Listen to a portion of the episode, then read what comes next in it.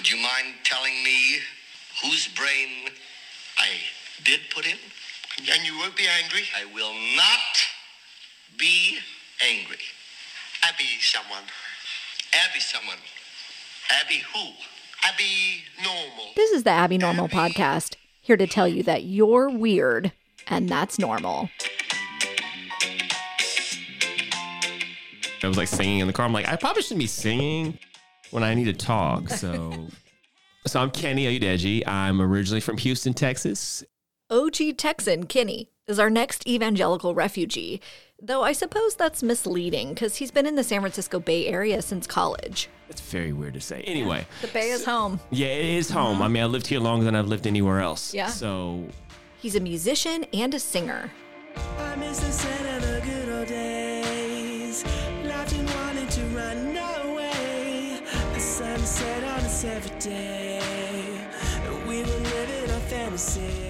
I am a musician, uh, a classically trained musician. I started out in, I think, sixth grade, really pursuing music. And, you know, of course, everybody in band, they have their instruments. I play the euphonium, which most people are like, what is that? It might have gone by the name baritone sometimes. He can continue describing that beautiful euphonium, but his true love is more familiar. I just love pop music and I want to be a singer. And now that I can play piano, now I should be able to write songs and do stuff. Uh, I used to DJ for a while on this on the scene for a bit. Since completing a degree in music, he has been writing songs and is currently working in music. Uh, I am actually a music curator.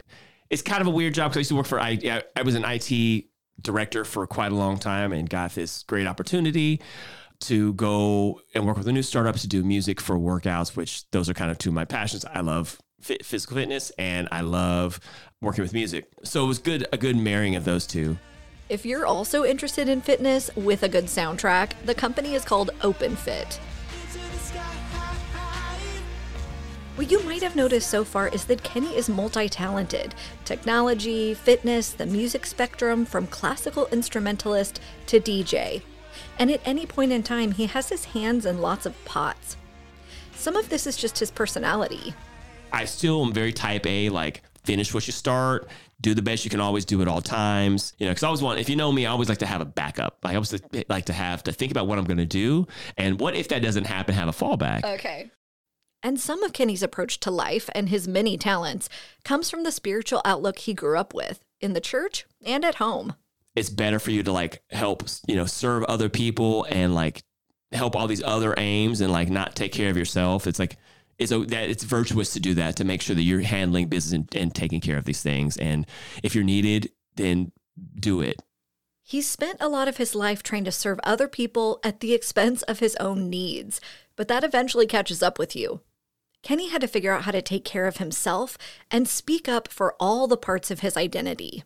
You have to come out to your Christian friends as being gay. They have to come out to your gay friends as being Christian. It's Right. very weird. We don't know who we are. We'll get to all that, but we have to start with the core of Kenny's identity, which was shaped by having two busy immigrant parents. they both worked like two jobs the majority of their life. So they were always out there grinding. And that was also another example for us of like, you know, you do whatever you have to do, do whatever it takes to make sure that your family and your people are taken care of. Right. And then also like just be resourceful in figuring out ways to make the things that you need to have happen happen. Right. my parents weren't home a lot, so you have to like, okay, how am I going to get to school?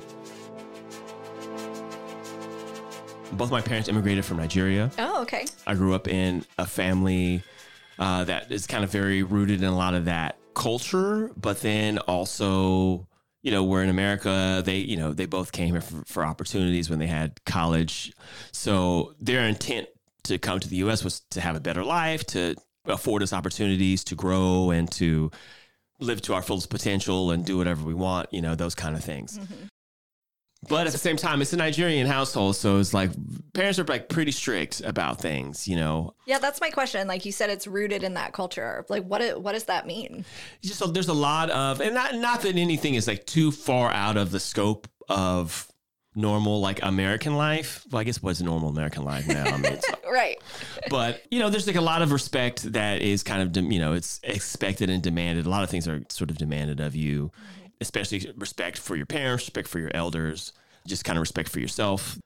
There's a certain emphasis placed upon optics on like how people sort of view you Right. and how people view you know your family unit and you don't want to like bring shame upon your family unit at all you don't want to bring any undue nec- unnecessary attention you know if you're out there doing whatever you're doing and you're excelling or killing it or whatever or you're like the smartest whatever or you became a, a doctor you know which every nigerian parent wants their kids to become a doctor Yeah. that's great. But you know, other than that, you know, you kind of want to stay in line. You want to respect your parents. You want to be uh, a kid that is isn't really shaking things up. uh huh. Sure. That's when the, that's when a lot of the problems and culture clash kind of come in. Sure. Yes. So, did you feel like a lot of pressure? It was yeah, absolutely. Um, some of the pressure was obviously from expectations and structures that were sort of set. You, you're like you're going to go to graduate school. You're going to get a graduate degree. There was like there was never a moment in my life where I thought that that wouldn't happen. That was just kind of an expectation. Right. that, Right. like whatever you do, like you're gonna have to do it well. And I don't know. I do feel like in some ways, oddly enough, that I don't know if parents should do this, but I think parents see potential in certain children and they do try to foster that, which I don't think is a bad thing. uh-huh. But then at the same time, they push those individuals way harder than the other ones. Right. And at some point, you kind of see the disparity between them of like, why? Uh-huh. Like, for instance, I remember I was like a senior in high school, right? I'm a leader in the band. So I'm like having to be there early for rehearsals, staying late, like working people through parts, you know, whatever the case may be. It's football season. You have games, you know, you're going to the football games, you unloading the truck and all that stuff. And so I remember like getting home and getting like getting chewed out for being home so late. Meanwhile, I'm sitting there like, you know, finally after all the kind of dust settled, and I was like, dude, okay, whatever. You know, my mom had mentioned like, oh, well, your curfew is like 10:30 or something insane, right? Most people would be like, no, like. So then I think my brother was in like eighth grade, and he would come home at like 2 a.m. There would be no no arguments, no questions, no anything about it. So it was uh-huh. always super weird. It's like, whoa, whoa, whoa, wait. So I'm literally five years older than this person, uh-huh. very responsible, got my sh- together, Right. and my curfew is 10:30, and he can come in at two. Like, They saw promise in Kenny, hedged their bets on this kid, and put a lot of expectations on him. He said that all five of his siblings turned out awesome, but he and his sister got the bulk of the pressure to perform. And as the second oldest, he put that stress on himself as well. Okay. so like one girl, four boys. wow. Yeah, it was it was a lot Full household. all the time. Education and achievement was very important, and church was also part of family life. So you said your mom took you guys to church. Did Yeah. your dad go too? He or- did eventually. He wasn't like a churchgoer. You know, he primarily was just like working all the time or at home, just kind of chilling. Like he had really no interest. So my mom was just like, she was adamant that we were going to be, that she wanted us in church. That was a place where uh, she found a lot of support um, for herself, for us, wanted us to really, you know, be a family that was centered in church and Jesus and all of that. Uh, Was, so was that a faith that she brought from Nigeria? it was, yeah. She like practiced Islam for a minute growing up, and then I guess mid to older part of her like high schoolish, then kind of around that time became a Christian, and then brought that to the U.S. and then really as her, you know started growing a family, started you know really trying to keep us involved in church. Do you know anything about like the religious makeup of Nigeria? I don't actually now. I mean, I do Yeah. feel like predominantly it is Christian, just because a lot of the colonization and those kinds of Mm-hmm, things. Because yeah, it, if, you, if I look in any of the Nigerian communities, there's always a understanding of like evangelicalism that is always kind of that seems to be has been like a ever growing and wider and wider lane that I feel like more people are kind of in. It's Mm-hmm, always faith is very important. You know, you go to anything, a Nigerian wedding or whatever, like there's a lot of prayer and all those kind of things. But yeah, I feel like primarily Christianity is still the the thing. He's right. Most Nigerian Americans are Christian. In Nigeria, according to Wikipedia, it's frowned upon to not be religious. The country is basically split 50 50 between Muslims and Christians. Uh, Let's get back to the life of Kenny with my favorite period of life the transition to middle school. Because I was generally like a pretty quiet kid. I did my work, you know, really tried to excel in that. I just, you know, cool out, hang with my friends, ride bikes, and play with Ninja Turtles. Like that was it. yeah. um, so to go from that into this other What was your middle school identity? was weird was for me actually. I mean, I was Oh, it always is. my primary focus in middle school was like all around music and band. Yeah. because I realized like pretty early on, and it was I realized it, and some of the you know teachers that were there, band directors, like they recognized that like he has something there, and we Yeah. need to like do whatever it takes to make sure that he can succeed. Right, right. And so when I finally was like, oh, I'm actually good at something. Like I think I feel that might have been one of the first times where I really felt like, oh, I'm good at something and it's coming to me. I have to work hard for it, but intrinsically it's actually easy because it's kind of fun and I just Yeah. have this natural propensity toward it. Totally, yeah. I was also a Boy Scout, so you know I had my my Scout friends that you know I think I started in fifth grade, and so some of them were also middle school. So that I was kind of doing the Boy Scout thing. What else? I did play football, and I mean I was okay. I mean I was good up until like eighth grade when kids started getting like bigger. Yeah. then it was just like ooh. This kind of hurts now. Like I was the one that was like, you know, crunching people up, and then they're like, "Oh, we're gonna move you to the eighth grade, like eighth grade A team," and it was like, "Oh no." So Yeah, yeah, that yeah. that ended. You know, I, I worked through the rest of that season, but I was like, I'm good. This is also when church youth group becomes a part of your social life. You sort of boost into this like youth group thing, and you're like, oh, this could kind of be cool. And it was like, it's just, and it was also it was like kind of another outlet to like have something else to do, so I don't have to be stuck at home. It's like right. I could go and do stuff with these some of these people, and it would never be questioned. I didn't really have to, you know, justify like why I'm home at like 11 instead Right. of 10:30 or whatever. so that kind of helped do that, and just kind of develop some friendships in there. Um, what church did you go to? I went to this church called Cornerstone Baptist Okay. Church. It was a Okay. Southern Baptist church. It's Texas, so that was kind of uh, so predominantly white, uh, which was pretty much all of my my schools were primarily white. Like I started out in a, uh, private school when we were way younger, then went to public, and the public school is like much more mixed, but in general. It was still predominantly white, so there was kind of all like, and it was kind of an you know an up and coming kind of more middle middle upper class neighborhood, and so that was great. He now knows how impactful attending this school was to his future. I realized, you know, after you know, it took me some years to realize like how much my parents like actually strategically made a choice to be like, we will work way harder so we can get our kids in schools that have good programs and Totally, good, you know, right. especially even like. Like I realized like how lucky I was really to have the kind of education that I had and even have from, you know, being a musician, being able to have that kind of education in high school Totally. like to the Yes. point where like we went to college and you you know people oh where are you from and like literally when people found out that we were from Westfield like we were kind of hated because we would always take like all the top awards. We take all the top seats at you know state and all these other take all this you know, like you're taking all the scholarships like so it was kind of interesting but I didn't Uh-huh. realize how notorious we were. But again it was awesome for me because that was something that I never had to really think twice about. It was like okay they worked hard and just didn't they never complained about like well we're trying to do all this stuff for you and working on these jobs. Just like okay well we're going to do this to put you all here so you can succeed In general, he's thankful for the school experience his parents worked so hard to provide. And like all of us, those early teen years were about figuring out who you are and where you fit in, which was a complicated process as a first generation American in a predominantly white school.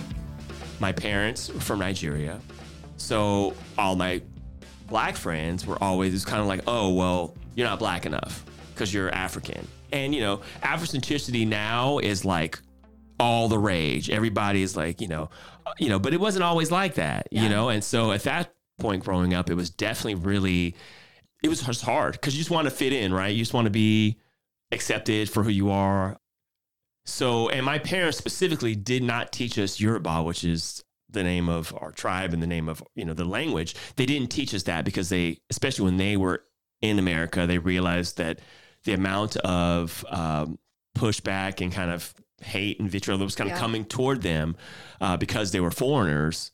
They didn't want their kids to have to deal with that. Right. So they didn't teach us. They made a strategic, you know, decision not to teach us the language, so we wouldn't have accents, so we could actually, you know, achieve and put us in places where we would speak, you know, like you know, we were in private school for years, so there's always this kind of like. Uh, semblance that we were like, oh, well, they're white because they speak really proper and, you know, all this stuff. But it really was like, no, our parent and our also in Nigeria, you know, was colonized by Britain. So um, a lot of Nigerians speak the Queen's English. You know, they speak, you know, great English because that was also an additional language that everybody learned. Yeah.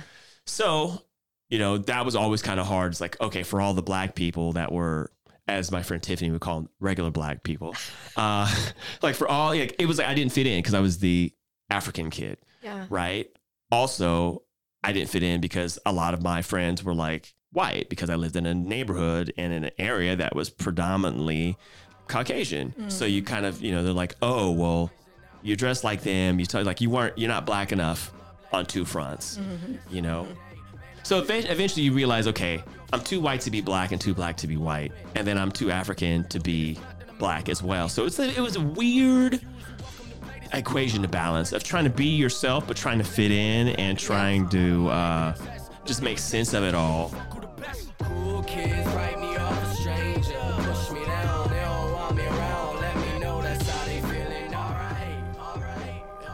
Studious, hardworking Kenny got into some trouble as he hashed out this new reality the cliques and the bullies. like I started getting in trouble at school, which was like, oh, you know, why are you getting in fights? And of course, it's like, well, there weren't fights that I like. Either they were fights because people were picking on me because I was a cracker, or fights because like, oh, this person is like kind of a bad apple. They're an instigator and they're pushing you to do something, and you're like, well, I guess I can do this so I can feel cool, yeah. so I can feel accepted, and then you realize like. I now I'm in all this trouble, and my teachers are like, "That doesn't make any sense. That's not who you like." know. Right, So it's like a lot yep. of, and then my mm-hmm. parents are like, "Oh, the fuck you didn't." Like, Yeah, no. you know. So it was just weird. Middle school. I haven't thought about middle school in ages, but you got it figured out in high school. You know, the black identity kind of got that sort of knob got really turned up uh, for me Mm-hmm. or for people around me. So I even remember in high school having to deal with some people that were kind of bullies in that way, where I know there were certain hallways I wouldn't walk down because I was like, okay, I really don't want to have to deal with this person. I'm not here to fight anybody. Although I was kind of like, but I'm I'm not the one. Like you can do this. Like I really it was more of like I want to be true to who I want to who who I want to become. Right. I'm not trying to like you know lash out in violence because it's not really worth all of that. Mm-hmm. But I also just want like why can't people just be nice instead of being jerks, right? Mm-hmm. So you know, it took some time, but then I kind of found my tribe in that, right? Of like young African American kids who uh, who are like raised in households that allowed them to sort of code switch and have to speak a little bit more proper. That were in classes that were accelerated, you know, because a lot of that's that was the other thing that also got kind of weird was like. Well, you're not in any of our classes. You're in all these like above grade classes and all this stuff, and it's just right. like you know that's so white. I'm like, doesn't make any sense. But in your mind, you're just like, Yeah. well, that's just the class that I'm in. So, Yeah. but finding those other kids that had similar uh, stories Yep. And how they were able to, to traverse that, right? And that was kind of a journey for me to sort of learn as well of like how we can just sort of form our new thing and have that support and then also like learn how to bridge to all these other things so that way at the you know by the end of time at the end of the time it was great it was Yeah, kind of like yeah, yeah. everybody is cool Alright, alright, alright, alright. Cool And I think a lot of that sentiment has changed now, uh, especially like looking at my nephews and kids that are growing up. I feel like a lot of that has changed, and it's like it's actually encouraged for people just to like Yeah. be who you want. Like if you want to be a book nerd, then be a nerd. Right, If right. you want to excel, great. you can talk and speak however you want to. In elementary school, like I used to, I used to skateboard. Like that was a white thing. Like people were just like, "How can you be black and skateboard?" And it was just like now, I go to skate parks all the time, and I'm like, it's like it got brought into the main the mainstream culture, specifically from Pharrell. He like literally made it kind of cool. Then like Lil Wayne hops on. Like then all Really? of a sudden now it's like it's normal. It's great, and I, I love that. The point being just like you can be and do whatever you want to, and it doesn't matter what the color your skin is. And a lot of communities, just a lot, especially the black community, is just a lot more open to kids just doing their thing and living their best life. And Just like less rigid. If you look like this, you do this. If Right. you're from here, you do this. It's a little bit more permeable now. yes, agreed. Yes, that's a great way. I hope. Did you hear the ground beneath our feet trembling, shaking everything? I'm right here. Remember me. Youth group was just fun at first. Then in high school, his Christian identity started taking on a bigger role. oh, this is kind of cool. This is kind of fun. And then from there, especially because you're thinking about so many things as you're going through high school and faith, you know, you start to kind of start to ask a lot of questions. And so that's where it became more of an identity, really was in high school. Mm-hmm. Music didn't really start becoming a part of my church go like it didn't really start to become a prominent place with church until like later on and as that kind of happened, I started becoming really good friends with our music guy at our church, and we actually ended up becoming like best of friends over the years. Uh, rest in peace uh, now. But um, so that wasn't there. It was more of like there's additional connection to people, and it was nice to see those people that were in your youth group or you saw at church at school, right? Because especially when you're getting into high school, ministers and you know youth people and youth pastors and people start freaking out because it's like oh my gosh they're gonna be in high school and you know sex and music and you know all this you know. And so everything kind of gets ratcheted up a little bit and it's kind of nice to know that at least you had some support. But then also it was kind of nice to like be able to watch other people and seeing how they're responding to things and doing things. Right. you know, at, at church they would, you know, preach about like trying to get you to be a really bold Christian that was outspoken and evangelical and like invited people and like led people to Christ and all this other stuff. But then you're at school and you're like, I'm just trying to get through the damn day.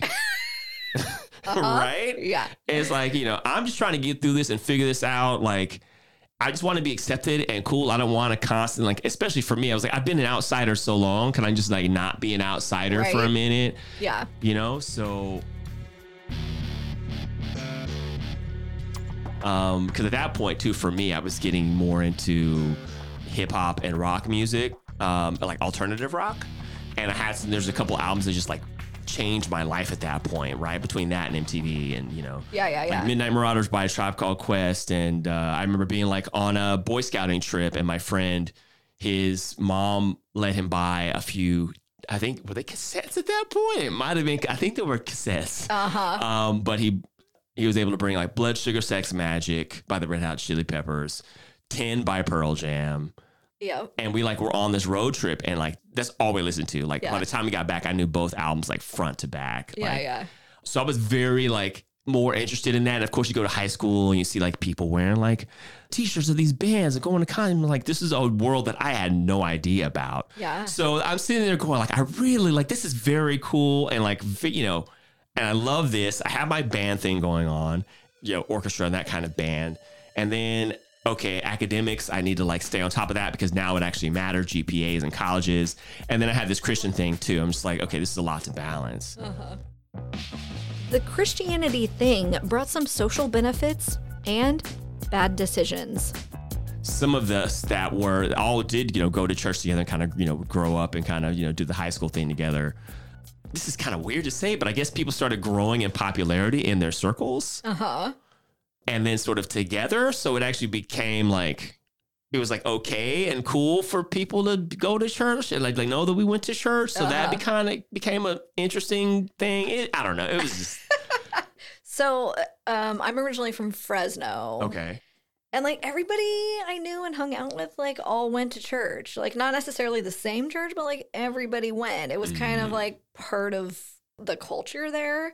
Did you find that in Houston as well, or no? No, a majority of my friends didn't go to church. Mhm. Um, you know, especially like uh, my scouting friends that I built. Like one of them, actually kind of even had a at one point in my life.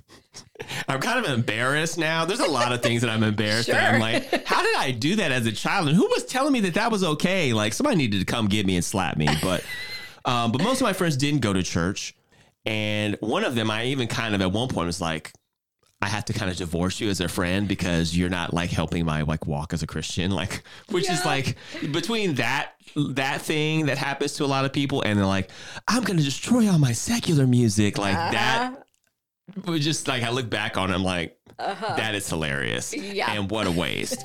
um This is a real thing. So let me try to explain. In youth group, you're hearing all the time about protecting yourself from the influence of Satan or spiritual warfare. So you're constantly assessing what could be an evil force in your life, what could be leading you away from good toward bad. So if you're like 14 years old, this energy is largely focused on friends and music, your major inputs. So, the practice of breaking up with friends that might be leading you down the wrong path or throwing away, in those days, CDs, was 100% normal evangelical youth behavior. our the relationship I had with that particular individual did get better. And I'm just kind of like I realized later I was like, that was just dumb and like But you had to like break up with him. Yeah, I just I you know because I just felt like I wasn't being like I was needed to surround myself with, you know, I needed because it always this whole thing with faith and Christianity where it's like you're never really doing enough. Not that it's necessarily about works, but it's like you know I need to be you know pure in my mind and my heart and my body and blah blah blah blah blah, and you're like the quickest areas to go. Oh well, I need to make a change here. This person's being a bad influence. It's like you push to all those things, all those inputs, right, that you're getting in your life. And you, you know, unfortunately, you don't realize till later on in life that it's like, it's not really about that. It's about like who you are and who you want to be and like a lot of stuff intrinsically. Yeah. But yet you like a, trying to do the, you know, and it's Right. just, I don't know. It's just, I, I, yeah. If I could, if I could turn red, I'd be very like embarrassed right now. Um, yeah, I really haven't thought about that in forever. How dumb. We want to laugh about this. But on the other side are teenagers being told they're a bad influence and losing a friend. And maybe they're a little dipshit who deserves it. Or maybe they're just a normal kid who grew up and is now talking about this rejection in therapy. There are consequences. And there's a this, I guess, more of an insular piece about like Yeah. surround yourself with just these, just just the Christian people that are going to help your walk and blah blah blah blah blah. Uh-huh. Which is totally the opposite message, right? As an adult, I'm like, that was the dumbest. I don't want to curse, but You um, can curse. can I? Yes. Oh well, now you tell me. Okay, all right. but yeah, now I look at them like those are the people that were the most accepting. Were all my friends and all my like band buddies and music people, and they were just like, you know, we were. It was okay just to be who you were, whether Right. it was you know a band nerd, somebody who wasn't great at school, somebody was you know class clown, or just had a different background. If you were adopted, if you were like nobody really cared. Yeah. Kenny learned a lot about love and acceptance outside of church. band was kind of the really the, the central hub that sort of mm-hmm. because mm-hmm. I was just there all the time. Yeah. And so I really learned a lot more, honestly, from being a part of that community and about how the world really works and about acceptance and about love and about not letting a lot of these other things hold you down, but like figuring out a way to make them work together. Mm-hmm. Uh, surprisingly, from from being in a band program with people, and we were just we spent so much time together. You were doing like twelve hour days. You're like literally with these people all day long. Everybody else, all your friends are you know at the at the water park or going to the amusement park and doing whatever, and you're literally outside in Houston in the 95 degree humid heat on concrete, working through band stuff five six days a week. Dang. I mean, it got to the point, actually, to the point where there's a state governing board around that stuff, and they basically, because of our school, were like, you have to put limits on this. This so is like basically child abuse. basically, but you know, we were good, so it was great, and a lot of us became music professionals, and we like wouldn't trade it for anything. Right, right. And again, it's it made us such a tight group of people. Yeah. it's all good. It was like really a family and a community that was just so open and so accepting, Yeah. I love that. you know, and people have come out as bi and gay and trans and had divorces and marriages and like nobody cares. Everybody's just like, are you good? You know, Right, are right. you, you know, how, you know, like let's just have some fun and live our lives. And so I learned a lot, so much from that Yeah. that influenced my faith actually, and not the reverse way around. Right. You know?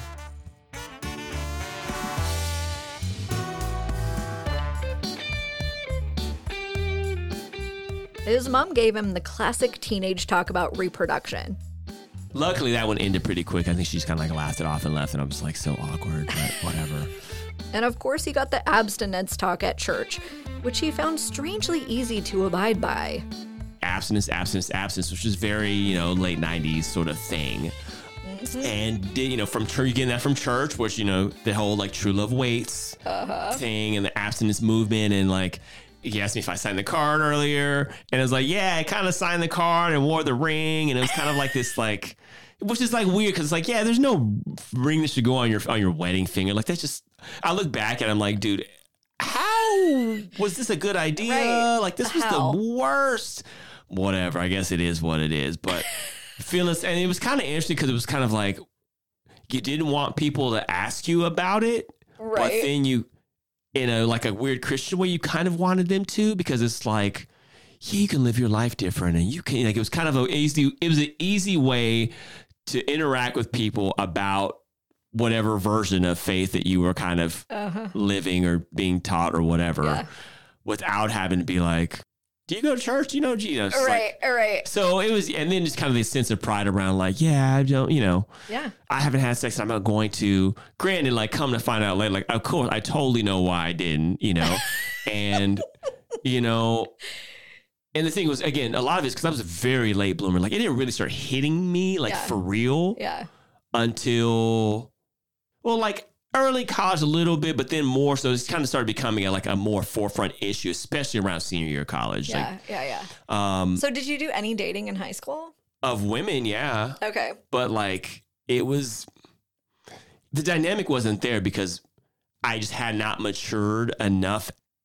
It just wasn't me. Yeah. Yeah. And it was really funny to look back because, you know, of course you always have kids at, in high school, especially in that time, they were like, they're dating whomever, they're sexually active, they end up having a child, you know, a teenage pregnancy.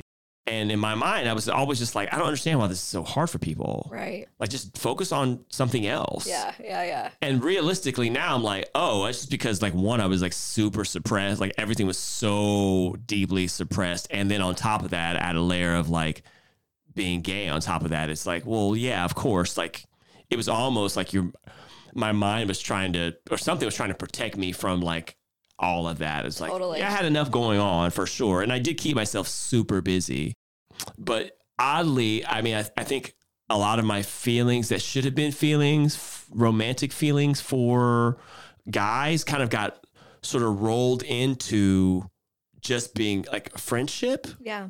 Back through my life, I see various friends that were in my life that I realize now, like, oh, you had a crush on that person, Right. but you literally didn't know because of all the ecosystem that was built around you and the structures that are built around you to tell you that that was not okay and not right and not Right. you know you add the excuse why it was not acceptable on top of that Yeah. so yeah it was just kind of like that was a, you know you get it was getting a lot of that message but again it wasn't hard for me mm-hmm. because you really like suppressed things some of it I did some of it was just done to me right? Yeah, so it's like some of that's just like that's just how society was you know. He was encouraged to question things at church, and he definitely did some assessment of his faith at that age as part of figuring out his identity. I was a kid to like question things and try to like bring some intellect to stuff, especially with church. I mean, that was one of the things that I think was great about the pastor that we had at my church. It was like, if you ever feel like something is not accurate, like it is your job to work your faith out with fear and trembling. And, uh, and if there's something that you need to have a question about, something you don't feel like is sound, call us on it. Like I remember that. I remember Really? that. And I was like, that's kind of bold. Yeah. But I'm like, who's gonna read this to like a 15 year old that plays the tuba? Like, like whatever, I would. you know. But it was that was a good it was a good thing to hear because it Yeah. also hel- kind of helped me reinforce because I mean it, you know there's that level of like thinking about faith and like does God exist and all that you know especially being a person that was like really involved and rooted in science and having you know and then also trying to sort of reconcile this thing and kind of going okay well is is there God is there not a God you know what marriage is there for living a life that conforms to at least at that particular point in life Christianity quote unquote you know like if there is no God and if you are living a Christian life, like what does that sort of mean? Do you miss out? Is it still virtuous to do so, even if there's no like? Sorry, so it was like kind of good to go, go through a lot of that stuff for me because I was like, I did land on basically like, I feel like there's a lot of good tenets and a lot of good principles here, and even if there is no God, I still don't see at the core of this faith, I still don't see negative impacts to loving your neighbor as yourself and like those things. It's like it's still a good way to live. I feel like I landed pretty solidly on like I'm gonna just I'm gonna go for this. I feel like something. I think at that point it's more it was more uh it's more cerebral than like oh I'm feeling like in my heart. It's just more of like okay well this makes sense to do these things that are good even if at, at the end of the day I'm totally wrong. Right. So that's where that kind of hit. Totally. And then later, then it started getting all like emotional and stuff. Not that I was like, you know, crazy, like you know, we weren't fundamentalists or anything. but uh, but yeah, I definitely started getting more of my feels later. This melody, yo, yo, yo, yo, it's coming from my heart. When he was getting ready to apply to college, he felt a little nudge toward a career that did not involve a stethoscope. Let it please your heart. I started getting these feelings, or like as we call it, like this calling to the ministry or whatever, mm-hmm. to do music professionally as a church person, right? Okay. So I just kind of like went with it. I was like, well, in my mind, I always wanted to be a doctor, of course, standard Nigerian. So was like, okay, well, I'll just do that, and I'll just do this music thing on the side. Sure, no big deal. Um, I made friends with the music guy that was at our church. yes. Actually, because my mom is funny. My mom's like, you should go to youth choir. I'm like, I'm an instrumentalist. Like, Youth choir. I don't mess with. I don't. Mm, I don't do. It's funny because back in the back of my mind, I actually kind of wanted to do it, but my pride of like, I'm a pretty well decorated like instrumentalist in the state. Like, I don't need to mess with this. Yeah. So I ended up going begrudgingly. It ended up being great. I was like, this is kind of awesome. I've always wanted to sing. yeah. You know. After high school, he went to Baylor University. And then ended up just choosing Baylor because, like, well, I was kind of getting a little pressure from my pops to like stay and stay and stay close. So I ended up going to Baylor, and I was like, and it's a great, especially for pre med. It was like one of, it's like one of the premier places in Texas. So I was like, all right, cool, we're gonna do it. Okay. So then I went there as a music major, which was also really interesting because I was like, I was a music major, but you're, you have to, you have to have a primary instrument. And at that time, it was tuba. So it was like it's always it's explaining people like, whoa, whoa, whoa. So you're gonna do, you're gonna be a music person in a church, and you play the tuba. Like that makes no sense. I'm Right, like, right, right. It's just a vehicle to get me in the stupid Right, program. like, right, right. back up off me. Yes. um, So he was working on a music degree with med school still in the back of his mind, and he had the youth choir thing going on, led by his good friend Brandon. Music won out. so yeah, somehow that became a very kind of front and center issue for me. Okay. to the point where I was like, okay, should I drop this pre med thing? Like, is this going to really be my future? Like, you know, because I always want, if you know me, I always like to have a backup. I always like to have to think about what I'm going to do. And what if that doesn't happen, have a fallback. Okay. I dropped the pre med thing because I realized really early on, I was like, this is way, I don't have the amount of, I don't have this time. And the majority of pre med majors end up dropping anyway because everybody wants to be a doctor till they find out like how difficult it really is, right? Uh-huh. He focused his studies on music, and as he was heading toward graduation, kind of went through with it. And again, there was always this understanding that you're going to go get a graduate degree. since pre med went by the wayside, he was actually considering going to seminary. We'll get to that. But several things kind of happened all at once. Remember how Kenny is multi talented and always wants to have a plan B? Well, he had a hobby that we'll call Plan X for extreme.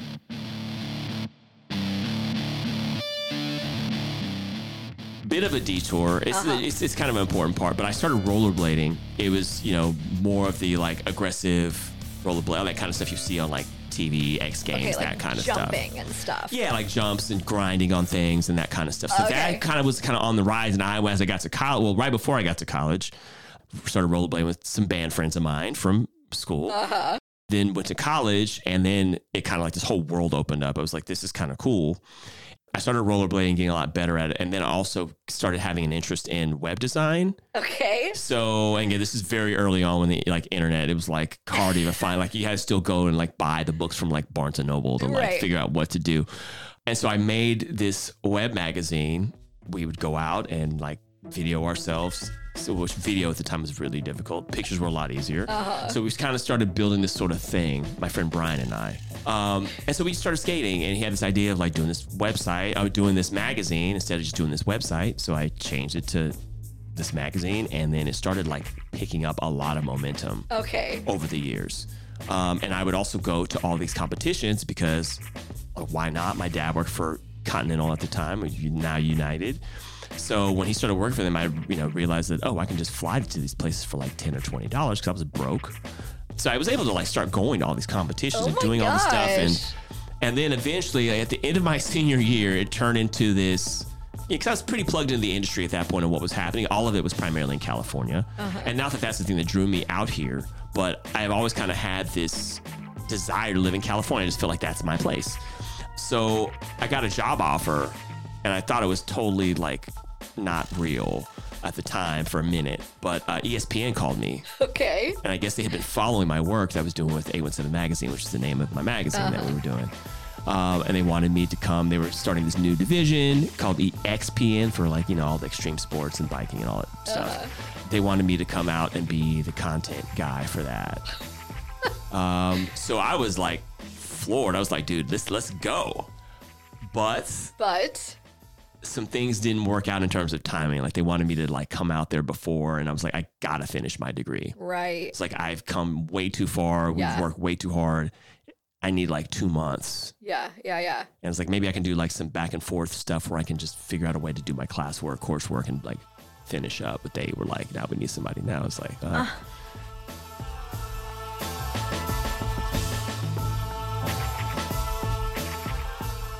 was a huge bummer. The high of a dream job offer and something he loved doing, and the emotional crash of it not working out. He finishes what he starts, so there was no way he was going to walk away from a degree at Baylor. But he had a tight knit skating community, and things got real interesting when this community intersected with the Christianiness of Baylor. In that skater community, it's like a lot of people that are outcasts, they finally found a thing that just kind of works with them. So I learned a lot about community while I also kind of have a foot in like probably a foot and a half in that. And then I still have like, you know, the other end trying to do ministry stuff and be involved in my church and like the amount of times that we'd get stopped while we were skating and people would come and like try to witness to us. No. Oh, it was like it was regular. No. And so a lot of times I would just kind of play them and just be like, okay, I'm just gonna I'm just gonna hear what you have to say. And I like let them talk, and then I'd be like, "Oh yeah, by the way, uh, I'm actually going into the ministry. I'm actually in the church music program here at the school." And they're like, "Uh, okay, well, Uh-huh. sorry," but and it was interesting to kind of see how people sort of would judge you based upon what you were doing or how you looked. Like just because my pants were baggy, because that was the style at the time, like my pants were baggy, and we're like, you know, doing something that was like outside of your own personal comfort zone doesn't mean that one, I don't go here, you know, and two, doesn't mean that like you can't judge the people's spiritual journey based upon the fact that they're out here, you know, rollerblading and skateboarding with some people. You know, it was, it was just very eye opening to me. yes.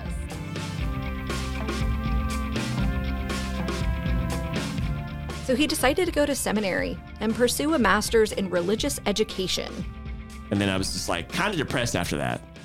But then I was just like, well, I guess I'll just keep doing the magazine and I'll just go to seminary because, like, what other grad school are you going to go to at that point? It's like, in hindsight, I wish I would have had a better advisor that would be like, Yeah. actually, don't do the church music thing, just get a music ed degree. Right. Having that in a degree would actually put me in a better place. Right. More options. Yeah, Yeah. but it is what it is. Right. So I just kind of was like, okay, well, I'm gonna just apply, and if I make it in, then great. Come to find out, it's like they don't reject that many people. I applied, I got accepted, and flew out. You know, flew the few things I had out there. Got it got very interesting once I moved out here as an adult. I'd never really been depressed before. Like I'd never really felt those feelings. Um, and then you start layering on top of that, like sexuality and all these other things. It was just like, it was really rough. Like I should have just quit. Yeah, yeah, Why yeah. you finish what you start. so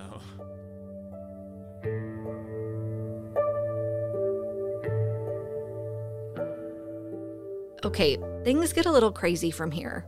Kenny is depressed. The ESPN thing happened. He's at seminary, but not super stoked about it. He's feeling kind of lost. He's a late bloomer, so questions about his sexuality have now started bubbling up. It's a lot. And then his friend Brandon, remember the music leader Buddy, has a major crisis that forces Kenny to confront all of the parts of his identity and his future options. He's no longer here, so I can talk about this. He'd be fine with it. I think he'd wanted me to talk about it. My friend Brandon, who was the music guy at my church, I told you that I got, you know, we got pretty close. Even he actually was like my accompanist for my all of my audition material for for college. Uh huh. Anyway, we just became really good friends around, you know. But then ended up moving. He and his wife uh, and their newly born child had moved to uh, Arizona Yeah. You know, we had been you know, stayed in pretty good contact, and then I started getting all these calls of like, "Do do you know where Brandon's at?" I'm like, "What are you talking about?" Like, come to find out, he just kind of vanished, and it was like there was this mystery of like, what is happening. Eventually, like I flew out to Phoenix to like try to look for him. Like I'm gonna have some superpowers to look for him or something. And like I look back on, it, I'm like, oh, that was just that was a part. I mean, great, he's my friend. I care a lot about him, but you know, at that time, you're in college. You just think like, oh, if I just go there and like maybe make some phone calls, we can just track him down. And Yeah. so anyway, come to find out that he was just kind of having a, cr- a crisis of his sexuality, and you know, he basically started. He got in a relationship with a with a, a gentleman, and meanwhile, he's like having this budding church career as this church music person. They you know brought him from Houston to Phoenix, and he, you know things are finally like growing. And he's finally able to like, and then that happened, right? And I'm hmm. also friends with his wife, and you know his you know his daughter at the time was tiny, but so that for me was like pretty devastating because I had to really face the fact that like well one I didn't know but I also never really thought to I didn't know it's like I wouldn't have cared anyway right? As a friend I'm like he's a good person and he you know I love hanging out with him. He's great. And it, yeah, but I had no idea. He never confided. He never told me that. And I know he was probably frightened himself. Right. but to look at it and extrapolate like well what does that mean for me? If somebody that's a friend that's a hero of yours that's a role model of yours and this stuff doesn't work out for them and they are way better and way more equipped than you could ever be then what are you gonna do because this shit ain't gonna work out for you for sure Yeah. Now, when you say shit, what what do you mean specifically? Like, what's like the career, like this career path of like being a, per- a, a gay person and being in the church and doing music. It's just like these don't work. Like this person was like Superman to me, Yeah. and to see that person like fall from grace that far and be so internally distraught that any attempts to try to like even reconcile some of this was like he didn't, he didn't want to have any part of it because he's just like I've been fighting this too long.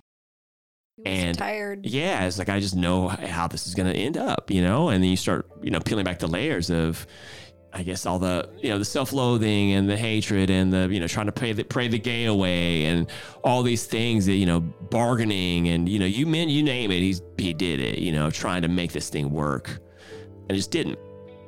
Yeah, so that for me, that kind of changed things for me.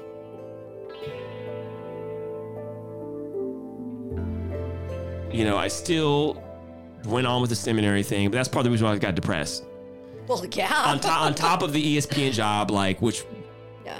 you know, I was just, I didn't know what to do. I was like, what am I going to do with my life? But I was like, dude, just, just finish what you start. Like, we'll figure it out as you go. Maybe it can be different for you.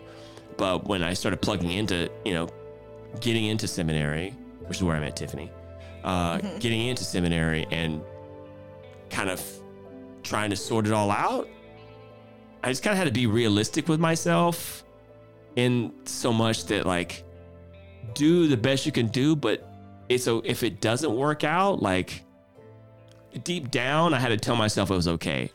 Mm-hmm. Yeah. In hindsight, I'm like, why didn't I just? I, I should just taken a year off or just stopped. Like I was not having fun, and it Right. was frankly way too easy. It was like this is not. This is not graduate level. Like the first time Right. somebody was like, "Oh, we have a study guide." I'm like, "What the?" F-" but for some reason, I just so there's multiple reasons why I should have just been like, "Nah, I'm good." Yeah, yeah, yeah. And so I just kind of plugged into this church. It seemed pretty cool. It was an SF. I have there's some friends that went to that church from my uh, from seminary. Tiffany actually worked there at the time. Uh huh. So it's kind of like, okay, cool. I'm just gonna be here with my friends. Hopefully, you know, we'll see how things kind of work. Okay, yes. He starts working as a lay leader at a church in San Francisco. I was at a particular church that was not LGBTQ affirming at all. Oddly enough, it was like literally across the street from the LGBTQ center that was being built. So that was always kind of very in my mind. I'm like, what is going on here? You know, because I'd be like out in the Castro on a Saturday night, and then the next day I'd be back at church across the street from this thing. Oh my It's like I hope nobody saw me. then I'm like, if somebody saw me, then what you doing out here? You Like it's kind of like one of those things. Were you out at church? Oh no. mm. No. Okay, that was a dumb question. My No, bad. no, I think it's a great question. It was a totally great question. I mean, you're no. obviously like exploring your sexuality oh I was- happily. yeah, I was like, okay, because I just needed to sort of know, right? But I feel like there's got to be like some kind of. I'm having a hard time wrapping my head around all of this. Kenny is processing for the first time consciously that he's gay. He's doing a bit of exploring to confirm that that's the case. And he's working in a non affirming church where he's in the closet. And he just watched his superhero, who he now knows is a gay man in church ministry, go off the rails. How the hell is he processing all of this while also attending seminary? He said that Brandon was actually there for him. At the time, it was kind of like, well, I was talking to him. You know, he was kind of helping me through a lot of like what it means to be gay and the fact that like you can still have a life outside of the church and it might not, you know, this plan might not work out for you that way, but it's okay to like he showed me like a lot of the ways of like where it's okay to have to be a healthy gay person like that has a life and has friends and just is to look different all right? Yeah at that time i guess i was a baby gay. So i was like i don't know i don't know anything about anything. Um, so it was good to kind of have a window in because i started kind of hanging you know hanging out and kind of like going to visit and stuff more as he was kind of rebuilding his life. And that was that was helpful to kind of say okay well this might not work so just start to brace yourself for that. But then also being like well i'm going to try to make it work because i felt some semblance of like that church was they were trying to do some some good things. Mm-hmm. At the end of the day the heart was in the right place. It was a church that was very diverse socioeconomically racially. There's a lot of really good beautiful things that i think a lot of people admired from a community standpoint like it's kind of rough around the edges a little bit. It wasn't like a super polished, super produced, super whatever. Um, but the people they were real for the most part, you know, and you know, trying to like reach the homeless community, like that was kind of a thing. And they had like a uh, a meal that was served on like Wednesday night, and they would you know invite homeless people in. I mean, so those and that for me, and you know, that was a that was a heartstring puller. Yeah. of like okay, these people are they're trying, they're you know trying to trying to be real so there was a lot of that. So I just kind of like really dove myself into those things. Like, let me just figure out what it is to be a young adult. I mean, like, just try to do it to the best you can do it. Okay.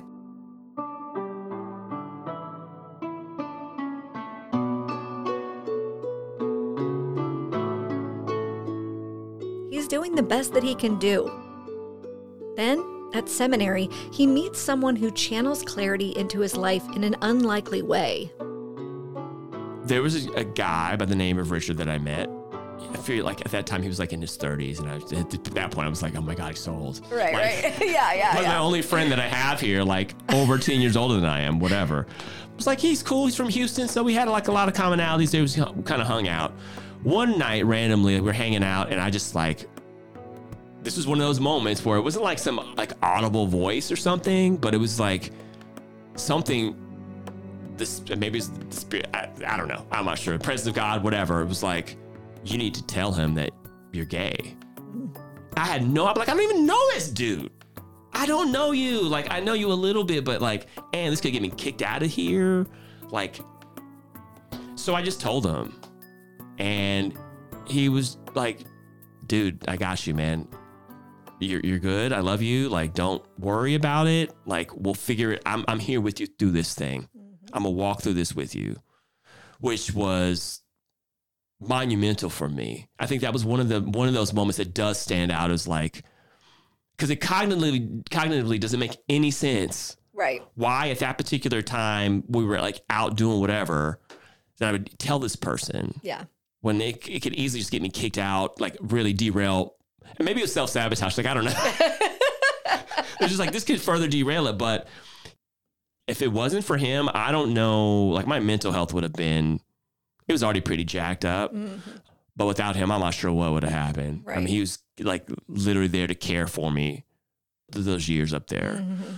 you know, and he even, you know, found some resources. I don't even know how he knew who to talk to at that school. Like he talked to some people that talked, you know, that connected me with somebody that I could talk to about this and like really like walk me through. It's kind of incredible. Yeah. That's Um, awesome. But that's one of those moments where I knew that like, I think I'm going to be okay. yeah.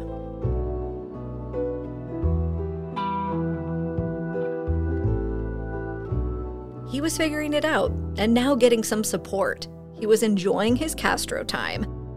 hop on a bus, come to the city, figure this whole Castro thing out, figure it out if like, okay, am I really gay? Like I kind of need to know. Right. For real, right. for real. Yeah.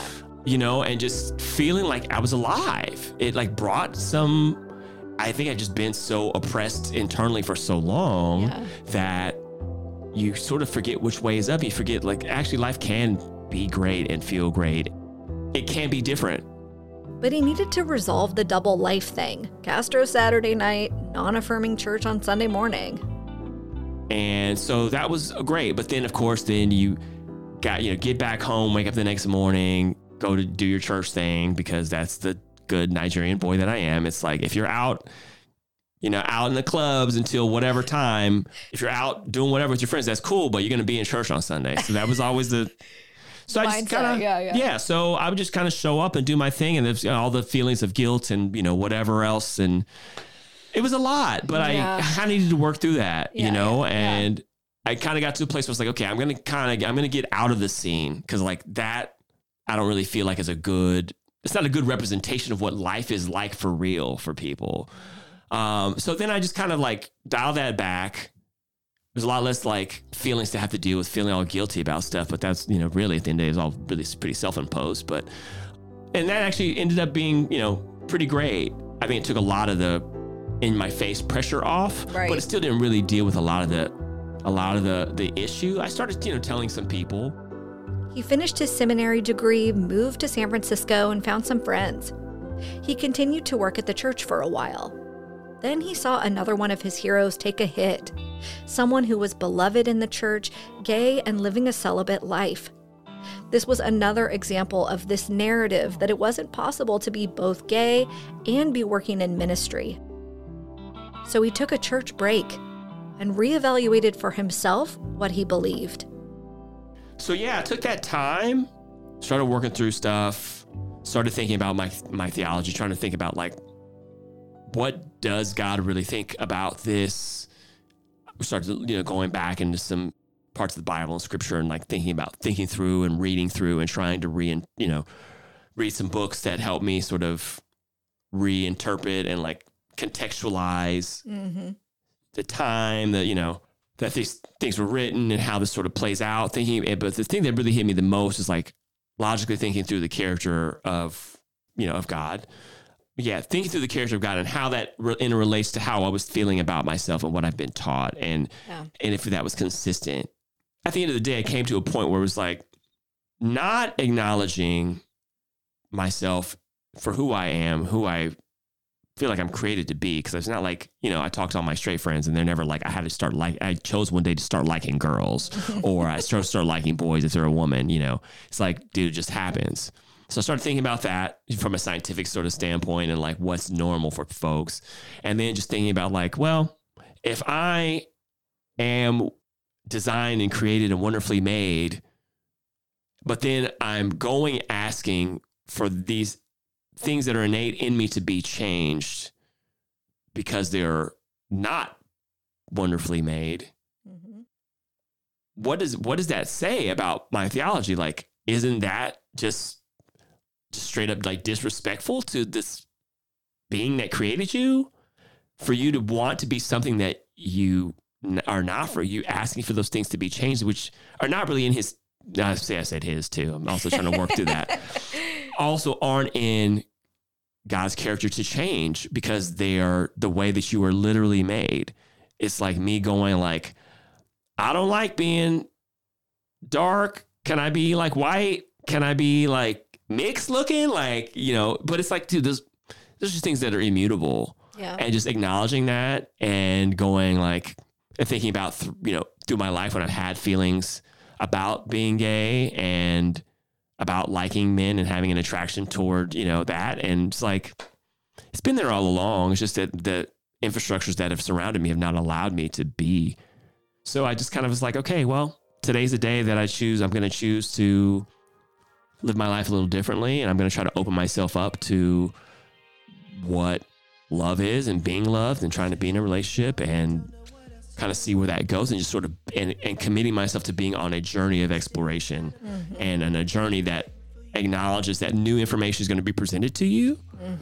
And being open to yes i'm on this journey and i'm going to be able to hold that but i'm also going to be able to hold it loosely so when new information is uh, or experiences are kind of come into the picture i can kind of reevaluate and can fi- continue to to figure out and grow my sense of self and my sense of being a gay man, how I sort of fit into this world and being a Christian and being all these things that, you know, we all have so many interesting, like little parts of us that are so that we don't really integrate in. But as I'm kind of going down that, I'm like, I'm just on a journey to, to sort it.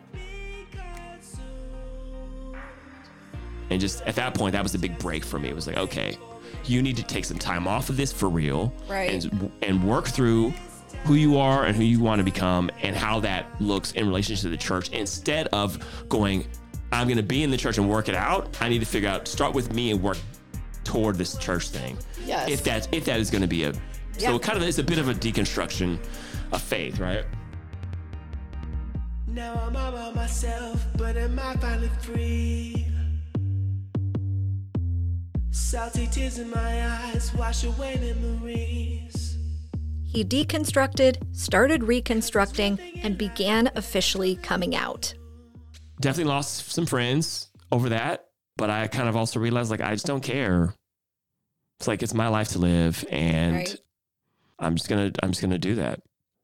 So, yeah, I mean, it definitely was not easy and even trying to figure out how I integrate back into like church life. I mean, that is important to me to be able to connect. I think it's more important than church is the community of people that are there that kind of share of similar beliefs that are also on a journey as well. Like I want to be around like-minded people in that way uh, because I think that you can become a better version of yourself and a better better citizen to the world around you because of that Yeah.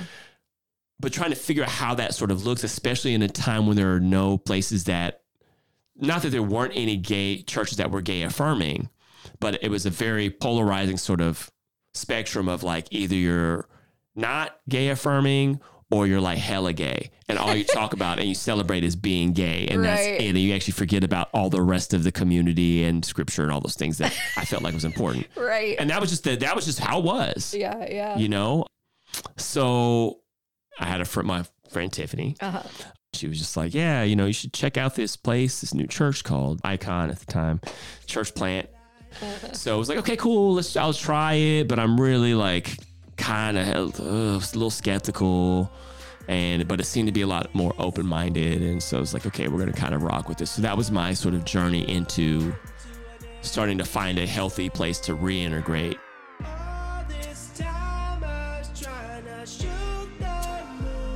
This is where I met Kenny. In the first episode of this series, Aaron mentioned going to this church and had the same vibe as Kenny. It did feel more open minded. I mean, Kenny was on the worship team, and you just heard where his mind was at at the time. He was basically in religious recovery. And that was great. There was that level of honesty that you could serve and worship and maybe not have everything freaking figured out. Icon didn't last long, but he moved on and eventually got to see real change. Uh, but I still learned some lessons out of that sort of. I had a friend, my friend Jason Morel, who is near and dear to me. If you listen to this, I love you, bro. Um, he kind of started working at this other place, and I was just like, yo, I just want to support him as a musician. Like, I don't really care about this church or historically what their politics have been because they've been super conservative, and I'm like really done with like hard line places like that that don't look at new information and don't think beyond themselves enough to be open or that that insecure and afraid. Um, so I kind of put them in that box. Right. But I was like, if you're telling me it's different, I'll go and check out what you're doing and I'll support you as a musician because, you know, it's cool. I think you're doing, I think you're an awesome person. So I did that and then just kind of sort of stuck around and I was like, okay, I feel like something's kind of changing here. I'm not really too sure. And then a couple years in, it's like finally uh had these discussion. Well, it wasn't really, it was, it was supposed to be a discussion. It ended up kind of blowing up in some ways about inclusion. Okay.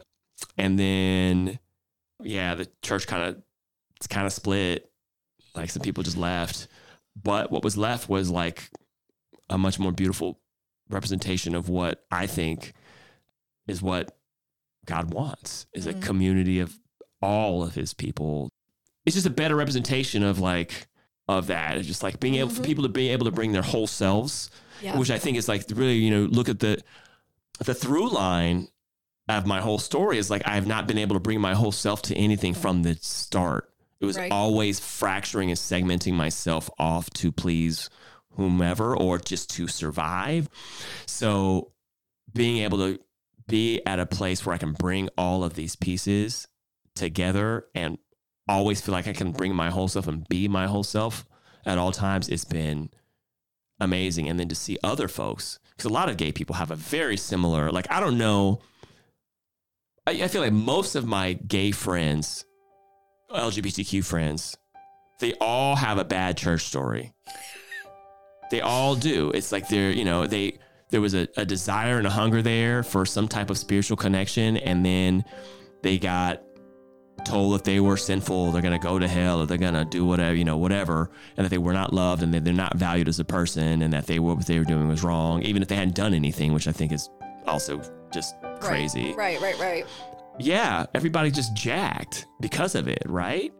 And I think that that's a lot of the reason why the gay community is very tight knit is because, you know, outside of all the, like, there's obviously all the family stuff, but there's all the spiritual stuff too Yeah. you know so um, i'm super thankful just to see how many these stories and people that have kind of come in. People have been able to finally like re-engage and reconnect.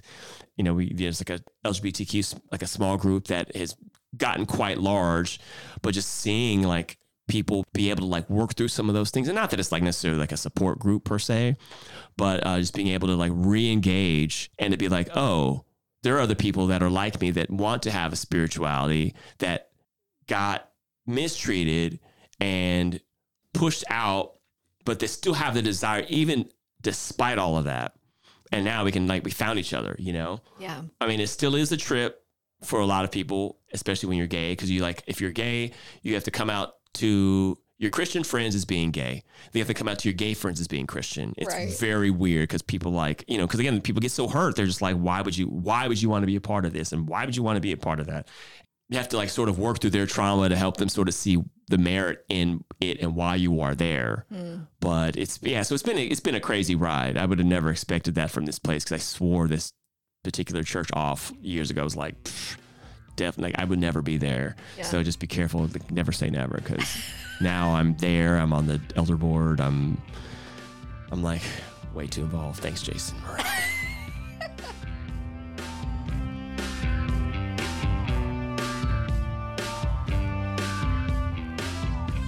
So, as far as church goes, he's in a good place now.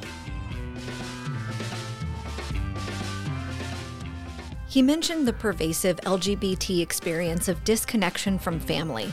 So I asked Kenny how it's gone with his big fam and their big expectations. that was actually one of the last pieces of that puzzle. I was I was kind of like putting together like what my life is going to look like as a mm-hmm. fully integrated person. The family was the last piece, and the reason why is just because I was I wanted to make sure that I was going to do all the legwork that I needed to do and all the relational work that I needed to do for the fear of potentially being disowned. Yeah, so that was kind of like a a cost that I thought through and was like, I need to just count that cost beforehand. It's like, so if I need to like say what I need to say because I might not ever speak to this person again, then just do it. You were like prepared. Oh yeah, I was very prepared. I mean, it took me years, years of preparing, but it's like at some point I need to, I need to live my truth. Like I can't be this constant source of support or some center point of spirituality or a resource for like I didn't ask for all that. I don't need to be that to my family anymore. Like it's okay to take care of yourself. It's okay to um sort through those things and to do your own thing instead of having to always take care of other other people, which is part of my own personality. Actually, you got to take care of yourself first, and even like even took that to a point of like a biblical like love thy neighbor as thyself. If you don't love yourself first, you can't learn, you know love your neighbor. So yeah, it just took a while, and so that was I was super nervous about it. My sister knew because we were pretty tight anyway. But yeah, everybody was generally pretty cool. Like I was actually primarily concerned about my dad disowning that kind of piece. Um, I figured my mom was probably going to be fine and cool with it. So surprisingly, the dad was chill. He was like, actually, yeah. I mean, I think the last 10, 15 years have really just, he's like really just changed. Yeah. My mom had more of a difficult time with it, which I didn't see coming, but I should have. Just because I think there's that religious sort of piece, because she was kind of the spiritual center of our home Yeah. and just frankly the parental center of our home, period. Yeah. And so the optics of it all and like all the, you know, so that was a little bit difficult, but at the same time, I was just kind of like, it's okay for you to be where you're at. It's taken me this long for me, and I live this shit to get to a place where I can accept myself and have. So I'm like, I'm not expecting anybody to to come around in a day or a month or even at all. Mm-hmm. It's a process, and that's something you have to live with. Mm-hmm. But I no longer have to live with all of the weight from not telling you. So I'm freeing myself up Right. and be where you're at. That's fine. We can kind of see how it sort of goes. As long as there's some type of mutual respect there, that's cool. Uh, mutual respect for my partner. But if you don't agree, then you don't agree. Yeah. Uh, so she's definitely come along in the in the years. It hasn't been easy for her, I don't think. But my whole thing was like, you're on your journey, and I'm not gonna, you know, have some friends that are like really won't accept their parents not understanding. And I'm just like, there's people are from a different generation, a different time. Mm-hmm. They've lived much longer lives than you in that box Yep. and it's taking you your life and you live it every day 24-7 to cut get to a point of acceptance like give it some time Yeah. like give them that space grant them the thing that you did not have mm. space to process and no judgment Right.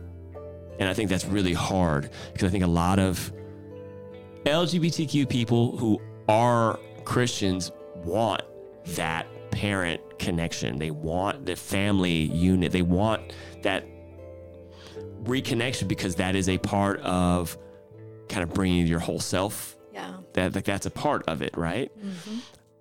But i was just kind of like i am who i am and if i'm good enough for you great. And if i'm not great.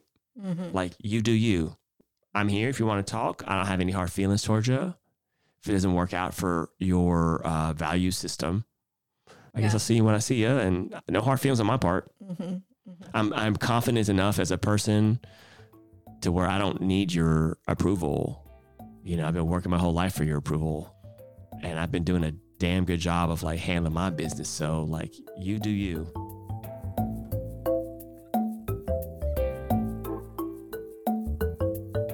He's worked through a lot to get to this point, but it hasn't been on his own. A lot of therapy. Yeah. I left that out. Like a lot of therapy the last few years. Now he's working to connect with other LGBTQ people of faith.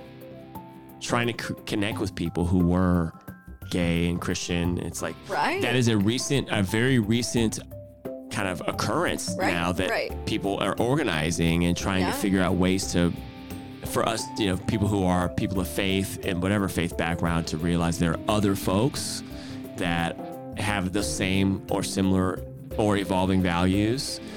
Yeah, so it's kind of different. So, why? Why does he want to continue being part of a church community? it's important to me. I've always felt a need. There's always been a spiritual connection for me.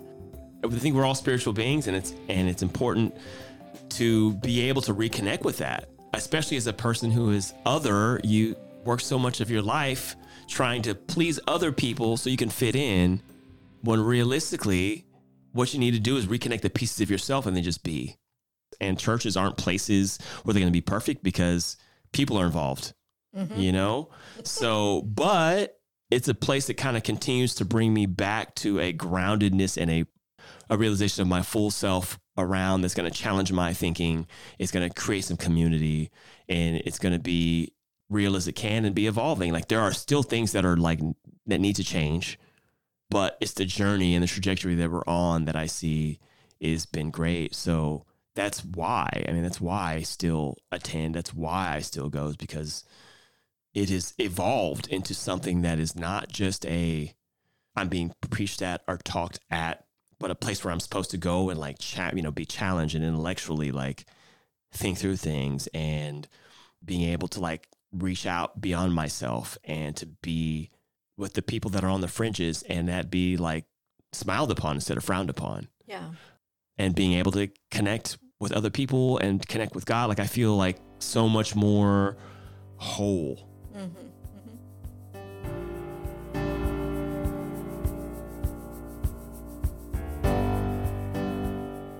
Kenny watched those he looked up to get crucified or destroy their lives because of one narrative.